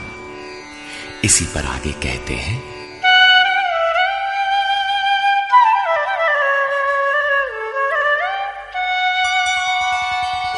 मच्चित्तः सर्वदुर्गाणि। मत्प्रसादात्तरिष्यसि। अथ चेत्त्वमहङ्कारात् न श्रोष्यसि, विनङ्क्ष्यसि। इस प्रकार मुझमें निरंतर चित्त को लगाने वाला होकर तू मेरी कृपा से मन और इंद्रियों के संपूर्ण दुर्गों को अनायास ही तर जाएगा। इंद्रिन द्वार झरोखा नाना, तह तह सुर बैठे करी थाना। आवत देख विषय वयारी, ते हठ देह कपाट उघारी। ये ही दुर्जय दुर्ग है, मेरी कृपा से तू इन बाधाओं का अतिक्रमण कर जाएगा। किंतु अहंकारवश, यदि तू मेरे वचनों को नहीं सुनेगा तो विनष्ट हो जाएगा, परमार्थ से च्युत हो जाएगा।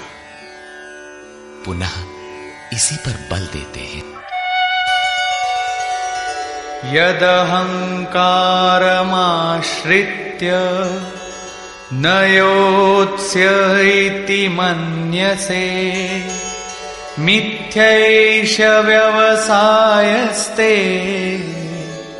प्रकृतिस्त्वां नियोक्ष्यति। जो तू अहंकार का आश्रय लेकर ऐसा मानता है कि युद्ध नहीं करूँगा तो ये तेरा निश्चय मिथ्या है, क्योंकि तेरा स्वभाव तुझे बलात् युद्ध में लगा देगा।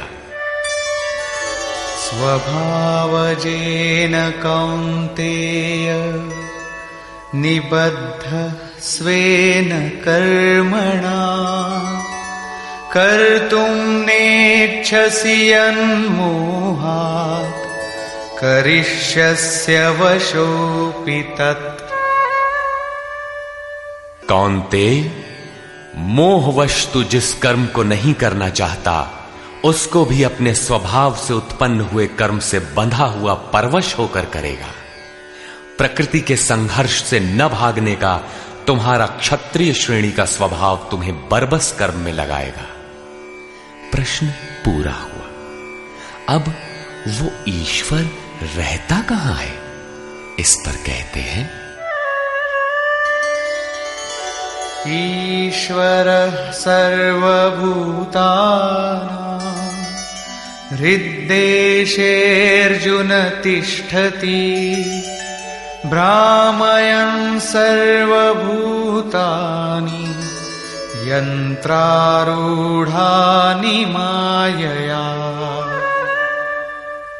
अर्जुन, वो ईश्वर संपूर्ण भूत प्राणियों के हृदय देश में निवास करता है। इतना समीप है तो लोग जानते क्यों नहीं?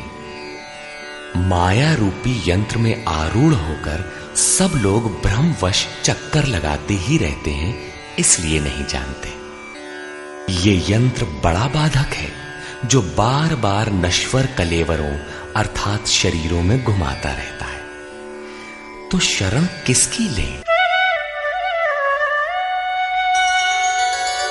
तमेव शरणं गच्छ, सर्वभावेन भारत। तत्प्रसादात् परां शान्तिम् स्थानं प्राप्स्यसि शाश्वतम्। इसलिए हे भारत, संपूर्ण भाव से उस ईश्वर की, जो हृदय देश में स्थित है, अनन्य शरण को प्राप्त हो। उनके कृपा प्रसाद से तू परम शांति, शाश्वत परम धाम को प्राप्त होगा। अतः ध्यान करना है तो हृदय देश में करें। ईश्वर का निवास स्थान हृदय है। भागवत के चतुर्श्लोकी गीता का सारांश भी यही है कि, वैसे तो मैं सर्वत्र हूँ, किंतु प्राप्त होता हूँ तो हृदय देश में ध्यान करने से ही। इति ते ज्ञानमाख्यातम् गुह्याद्गुह्यतरं मया। विमृश्यैतदशेषेण यथेच्छसि तथा कुरु। इस प्रकार बस इतना ही गोपनीय से भी अति गोपनीय ज्ञान मैंने तेरे लिए कहा है। इस विधि से संपूर्ण रूप से विचार कर, फिर तू जैसा चाहता है वैसा कर। सत्य यही है शोध की स्थली यही है, प्राप्ति की स्थली भी यही है। किंतु हृदय स्थित ईश्वर दिखाई नहीं देता, इस पर उपाय बताते हैं।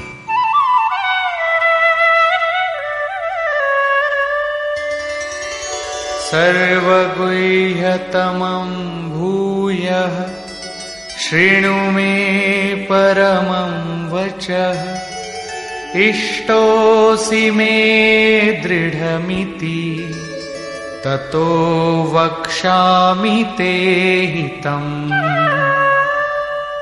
अर्जुन, संपूर्ण गोपनीय से भी अति गोपनीय मेरे रहस्य युक्त वचन को तू फिर भी सुन। कहा है, किंतु फिर सुन। साधक के लिए इष्ट सदैव खड़े रहते हैं। क्योंकि तू मेरा अतिशय प्रिय है इसलिए ये परम हितकारक वचन मैं तेरे लिए फिर भी कहूँगा। वो है क्या?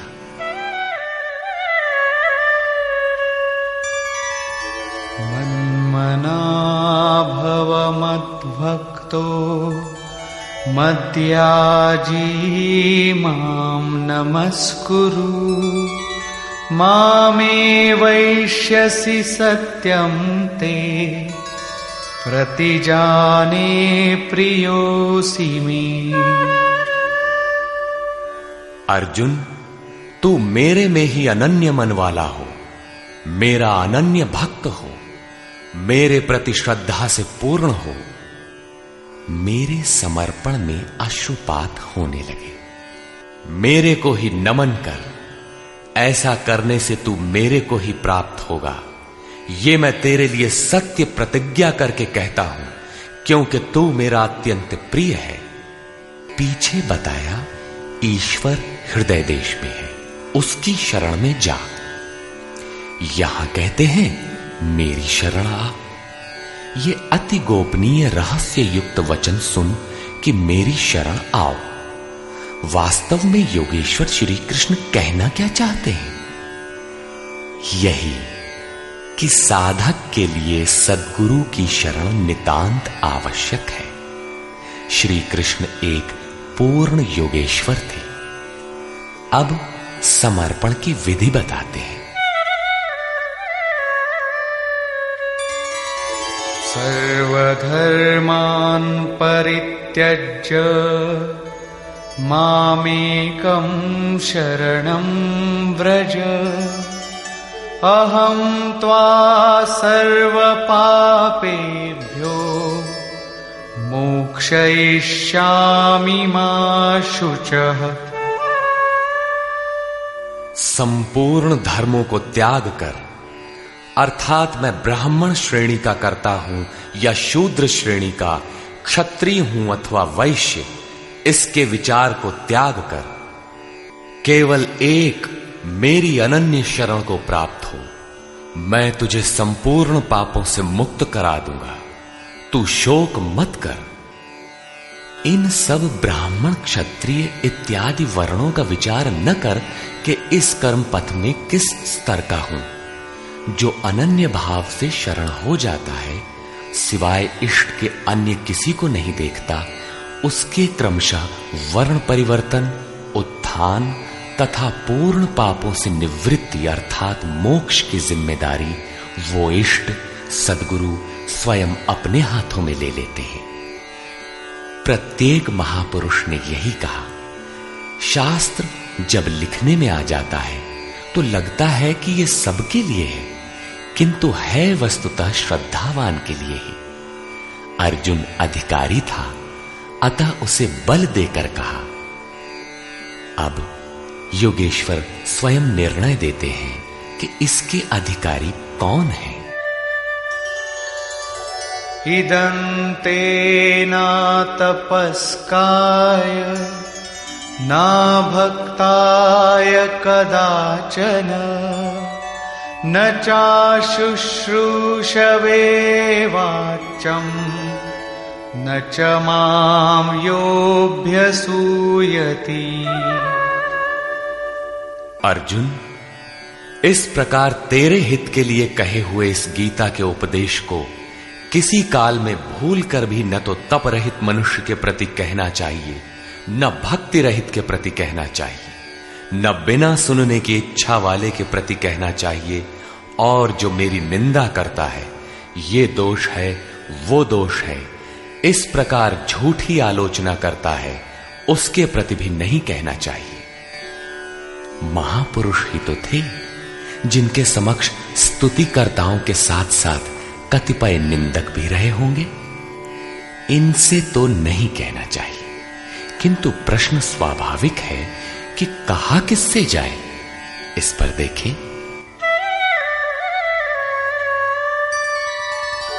यैमं परमं गुह्यं मद्भक्तेष्वभिधास्यति।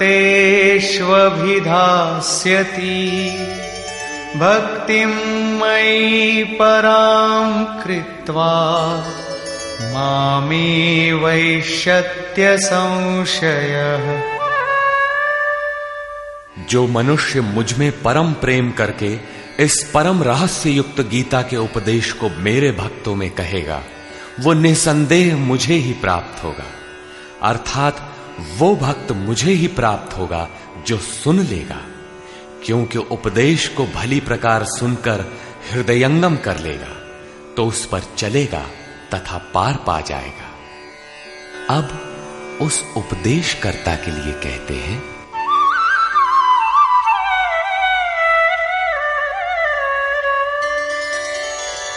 न च तस्मान्मनुष्येषु कश्चिन्मे प्रियकृत्तमः, भविता न च मे तस्मात्। अन्यः प्रियतरो भुवि। न तो उससे बढ़कर मेरा अतिशय प्रिय कार्य करने वाला मनुष्यों में कोई है, और न उससे बढ़कर मेरा अत्यंत प्यारा पृथ्वी में दूसरा कोई होगा। किससे? जो मेरे भक्तों में मेरा उपदेश करेगा, उनको उधर उस पथ पर चलाएगा, क्योंकि कल्याण का यही एक स्रोत है, राजमार्ग है। अब देखें अध्ययन। अध्येष्यते चय इमम् धर्म्यं संवादमावयोः। ज्ञानयज्ञेन तेनाहम् इष्ट श्यामिति मे मति। जो पुरुष इस धर्ममय, हम दोनों के संवाद को अध्येष्यते, भली प्रकार मनन करेगा। उसके द्वारा मैं ज्ञान यज्ञ से पूजित होऊँगा। अर्थात ऐसा यज्ञ जिसका परिणाम ज्ञान है। जिसका स्वरूप पीछे बताया गया है, जिसका तात्पर्य है, साक्षात्कार के साथ मिलने वाली जानकारी, ऐसा मेरा निश्चित मत है।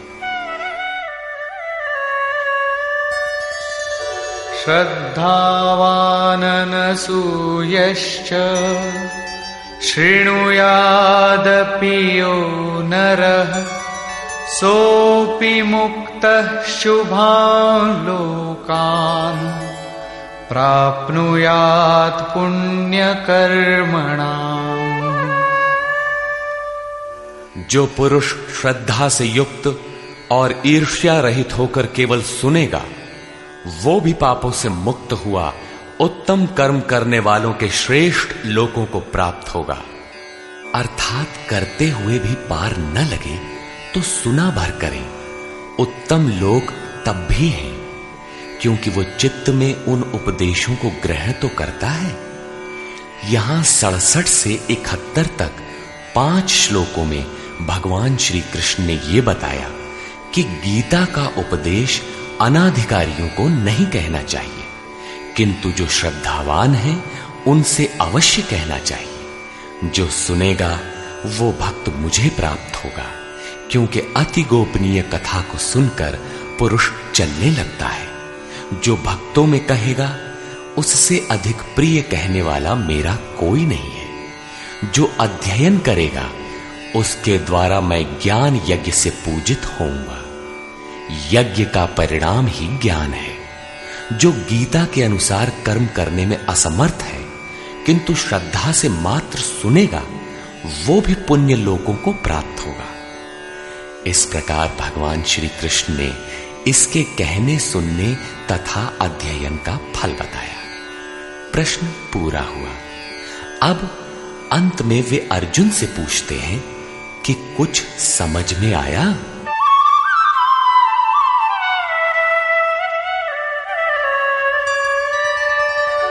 कच्चिदेतच्छ्रितम् पार्थ।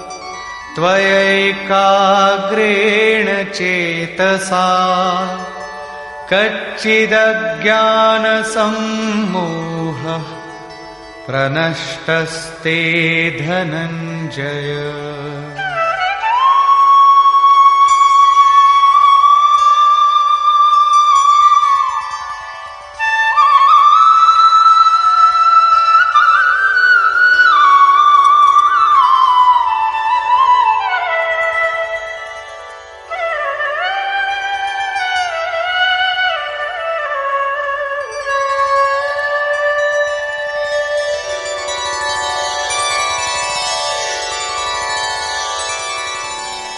पार्थ, क्या मेरा ये वचन तूने एकाग्र चित्त होकर सुना?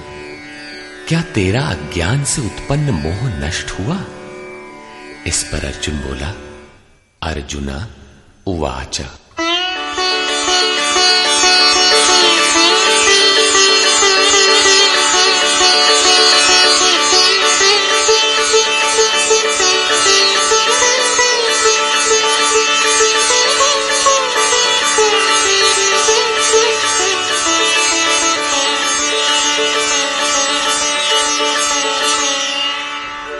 नष्टो मोहः स्मृतिर्लब्धा त्वत्प्रसादान्मयाच्युत।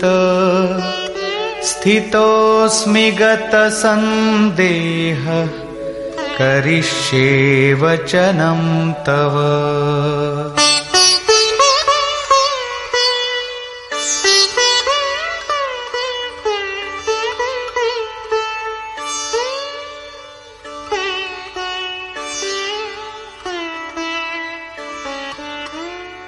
अच्युत अर्थात जो सत्य से कभी च्युत नहीं होते।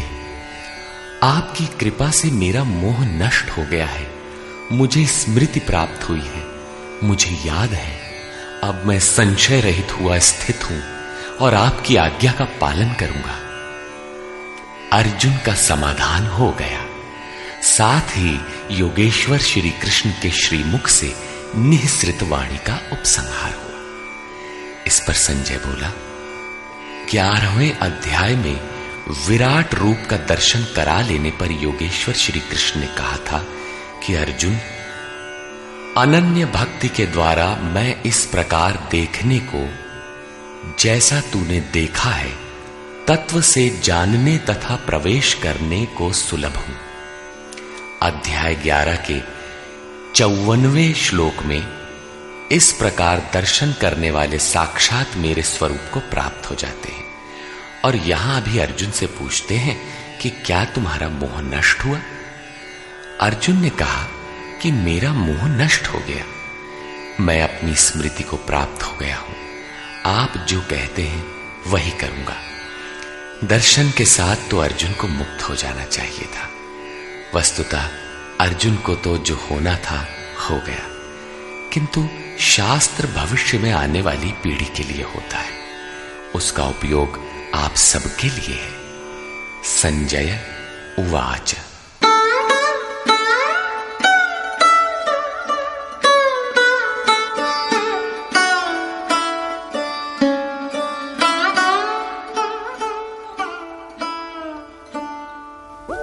इत्यहं वासुदेवस्य पार्थस्य च महात्मनः संवादमिममश्रौषम् अद्भुतं रोमहर्षणम्।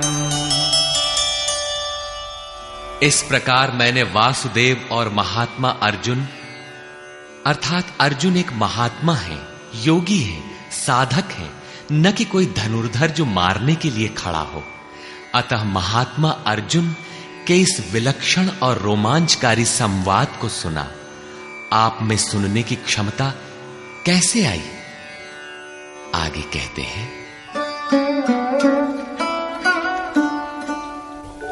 व्यास व्यासप्रसादाच्छ्रितवान् एतद्गुह्यमहं परम्।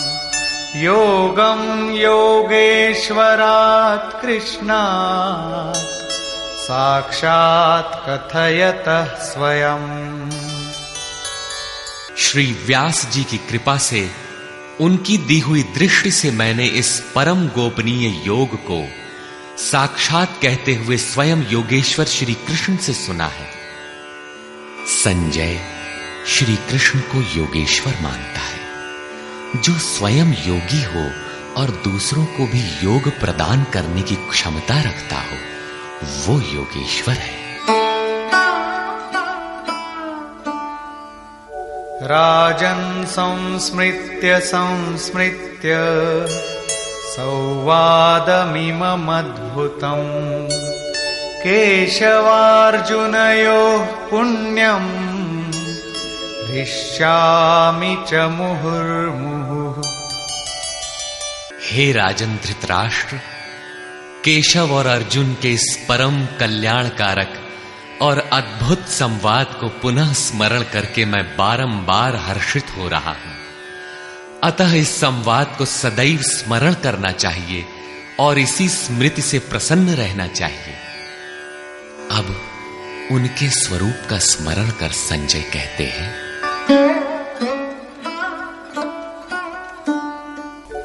तच्च संस्मृत्य संस्मृत्य रूपमत्यद्भुतं हरेः विस्मयो मे महान् राजन् ऋष्यामि च पुनः पुनः। हे राजन, हरि अर्थात जो शुभाशुभ सर्व का हरण कर स्वयं शेष रहते हैं, उन हरि के अति अद्भुत रूप को पुनः पुनः स्मरण करके मेरे चित्त में महान आश्चर्य होता है और मैं बारंबार हर्षित होता हूँ।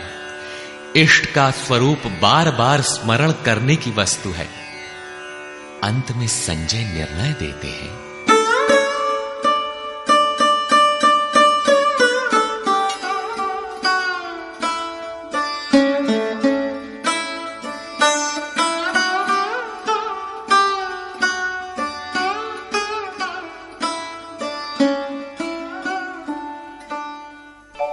यत्र योगेश्वरः कृष्णो, यत्र पार्थो धनुर्धरः, तत्र श्रीर्विजयो भूतिः ध्रुवा नीतिर्मतिर्मम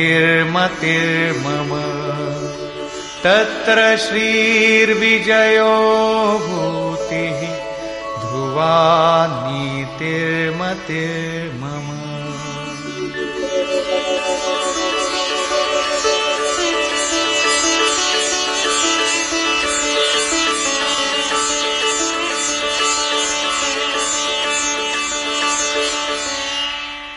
राजन, जहाँ योगेश्वर श्री कृष्ण और धनुर्धर अर्जुन, अर्थात ध्यान ही धनुष है, इंद्रियों की दृढ़ता ही गांडीव है, अर्थात स्थिरता के साथ ध्यान धरने वाला महात्मा अर्जुन है। वहीं पर श्री ऐश्वर्य, विजय, जिसके पीछे हार नहीं है, ईश्वरीय विभूति और चल संसार में अचल रहने वाली नीति है, ऐसा मेरा मत है। आज तो धनुर्धर अर्जुन है नहीं। ये नीति, विजय विभूति तो अर्जुन तक सीमित रह गई। तत्सामयिक थी यह। यह तो द्वापर में ही समाप्त हो गई। लेकिन ऐसी बात नहीं है। योगेश्वर श्री कृष्ण ने बताया कि मैं सबके हृदय देश में निवास करता हूँ। आपके हृदय में भी वे हैं। अनुराग ही अर्जुन है। अनुराग आपके अंतकरण की इष्टोन्मुख लगन का नाम है।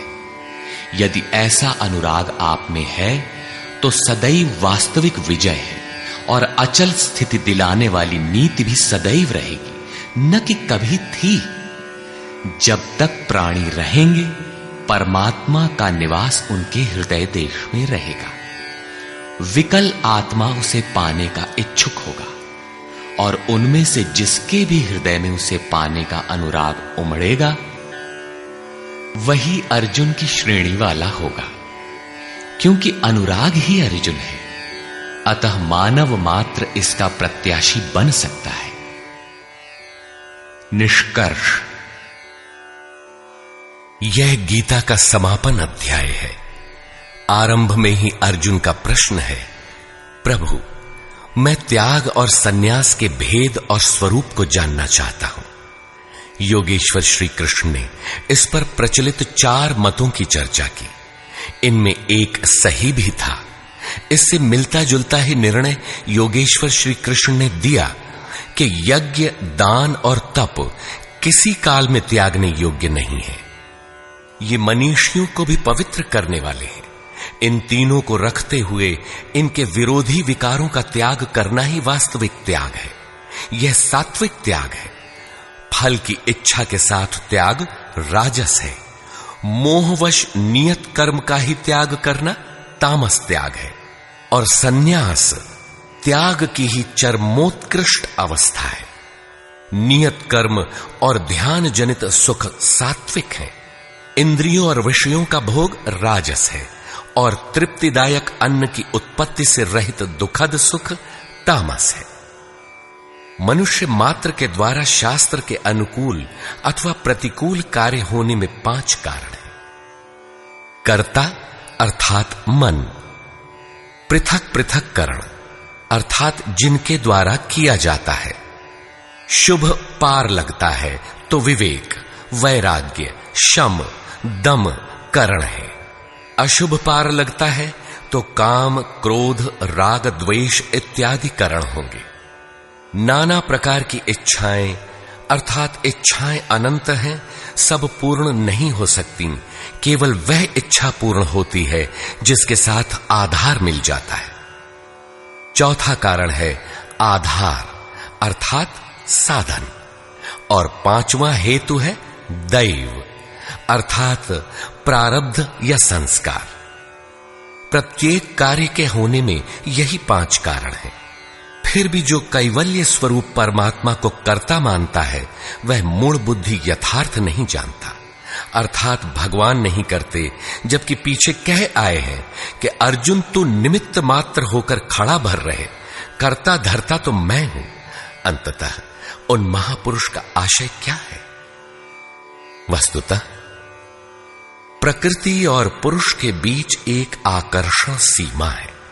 जब तक मनुष्य प्रकृति में बरतता है, तब तक माया प्रेरणा करती है। और जब वह इससे ऊपर उठकर इष्ट को समर्पित हो जाता है, और वह इष्ट जब हृदय देश से रथी हो जाता है, फिर भगवान करते हैं। ऐसे स्तर पर अर्जुन था, संजय भी था, और सबके लिए इस अर्थात कक्षा में पहुँचने का विधान है। अतः यहाँ भगवान प्रेरणा करते हैं। पूर्ण ज्ञाता महापुरुष, जानने की विधि और ज्ञेय परमात्मा, इन तीनों के संयोग से कर्म की प्रेरणा मिलती है। इसलिए किसी अनुभवी महापुरुष, अर्थात सदगुरु के सानिध्य में समझने का प्रयास करना चाहिए। वर्ण व्यवस्था के प्रश्न को चौथी बार लेते हुए योगेश्वर श्री कृष्ण ने बताया कि इंद्रियों का दमन, मन का शमन, एकाग्रता, शरीर वाणी और मन को इष्ट के अनुरूप तपाना, ईश्वरीय जानकारी का संचार, ईश्वरीय निर्देशन पर चलने की क्षमता इत्यादि ब्रह्म में प्रवेश दिलाने वाली योग्यताएँ ब्राह्मण श्रेणी के कर्म है। शौर्य, पीछे न हटने का स्वभाव, सब भावों पर स्वामी भाव कर्म में प्रवृत्त होने की दक्षता क्षत्रिय श्रेणी का कर्म है। इंद्रियों का संरक्षण, आत्मिक संपत्ति का संवर्धन इत्यादि वैश्य श्रेणी के कर्म है और परिचर्या शूद्र श्रेणी का कर्म है। शूद्र का अर्थ है अल्पज्ञ। अल्पज्ञ साधक जो नियत कर्म, चिंतन में दो घंटे बैठकर दस मिनट भी अपने पक्ष में नहीं पाता।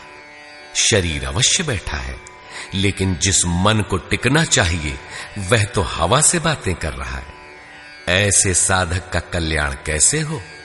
उसे अपने से उन्नत अवस्था वालों की अथवा सदगुरु की सेवा करनी चाहिए। शनै शनै उसमें भी संस्कारों का सृजन होगा, वह गति पकड़ लेगा।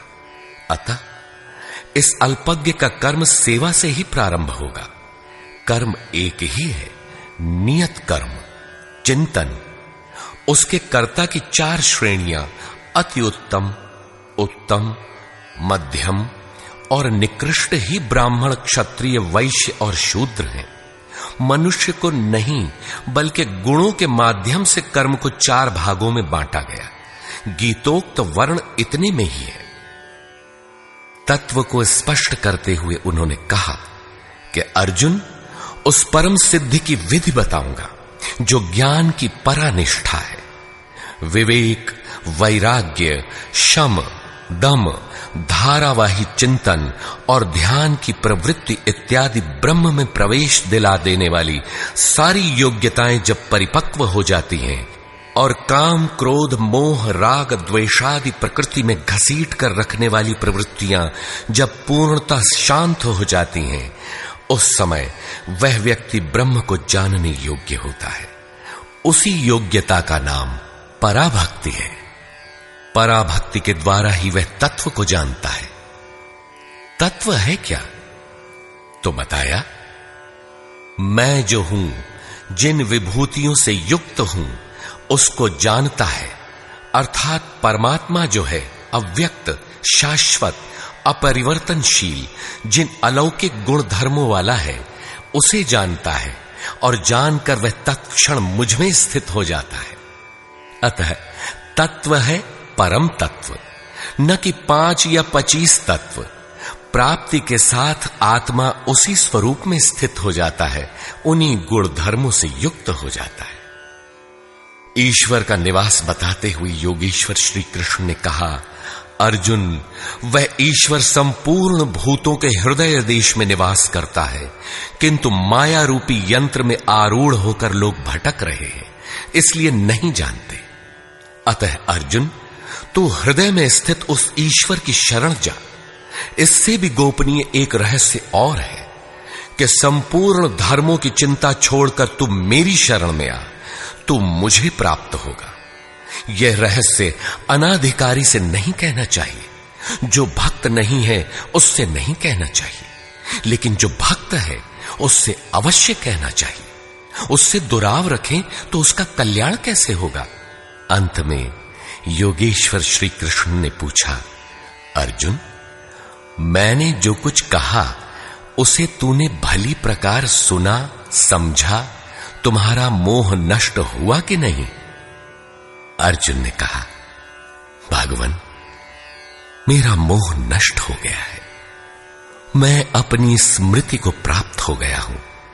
आप जो कुछ कहते हैं, वही सत्य है, और अब मैं वही करूँगा। संजय, जिसने इन दोनों के संवाद को भली प्रकार सुना है, अपना निर्णय देता है। कि श्री कृष्ण महायोगेश्वर और अर्जुन एक महात्मा है। उनका संवाद बारंबार स्मरण कर वह हर्षित हो रहा है। अतः इसका स्मरण करते रहना चाहिए। उन हरि के रूप को याद करके भी वह बारंबार हर्षित होता है। अतः बारंबार स्वरूप का स्मरण करते रहना चाहिए। ध्यान करते रहना चाहिए। जहाँ योगेश्वर श्री कृष्ण हैं और जहाँ महात्मा अर्जुन हैं, वहीं श्री है। विजय विभूति और ध्रुव नीति भी वही है। सृष्टि की नीतियाँ आज हैं तो कल बदलेंगी। ध्रुव तो एकमात्र परमात्मा है। उसमें प्रवेश दिलाने वाली नीति, ध्रुव नीति भी वही है।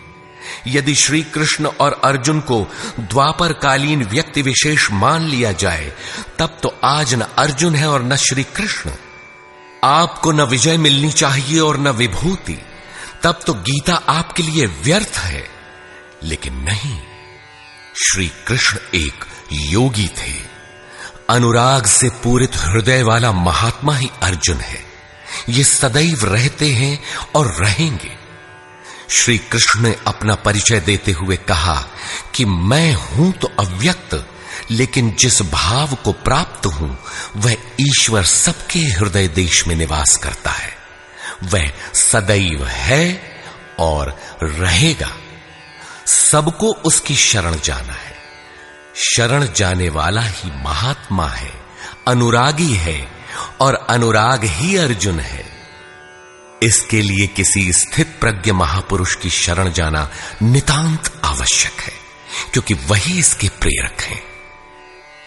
इस अध्याय में सन्यास का स्वरूप स्पष्ट किया गया कि सर्वस्व का न्यास ही सन्यास है। केवल बाना धारण कर लेना सन्यास नहीं है, बल्कि इसके साथ एकांत का सेवन करते हुए नियत कर्म में अपनी शक्ति समझकर अथवा समर्पण के साथ सतत प्रयत्न अपरिहार्य है। प्राप्ति के साथ संपूर्ण कर्मों का त्याग ही सन्यास है, जो मोक्ष का पर्याय है। यही सन्यास की पराकाष्ठा है। अतः ओम तत्सदिति। श्रीमद भगवद गीता सूपनिषत्सु ब्रह्म विद्यायाम योग शास्त्रे श्री कृष्ण अर्जुन संवादे संन्यास योगो नाम अष्टादशो अध्याय इस प्रकार स्वामी अड़गड़ानंद कृत श्रीमद भगवद गीता के भाष्य यथार्थ गीता का अठारवा अध्याय पूर्ण होता है। हरिओ तत्सत।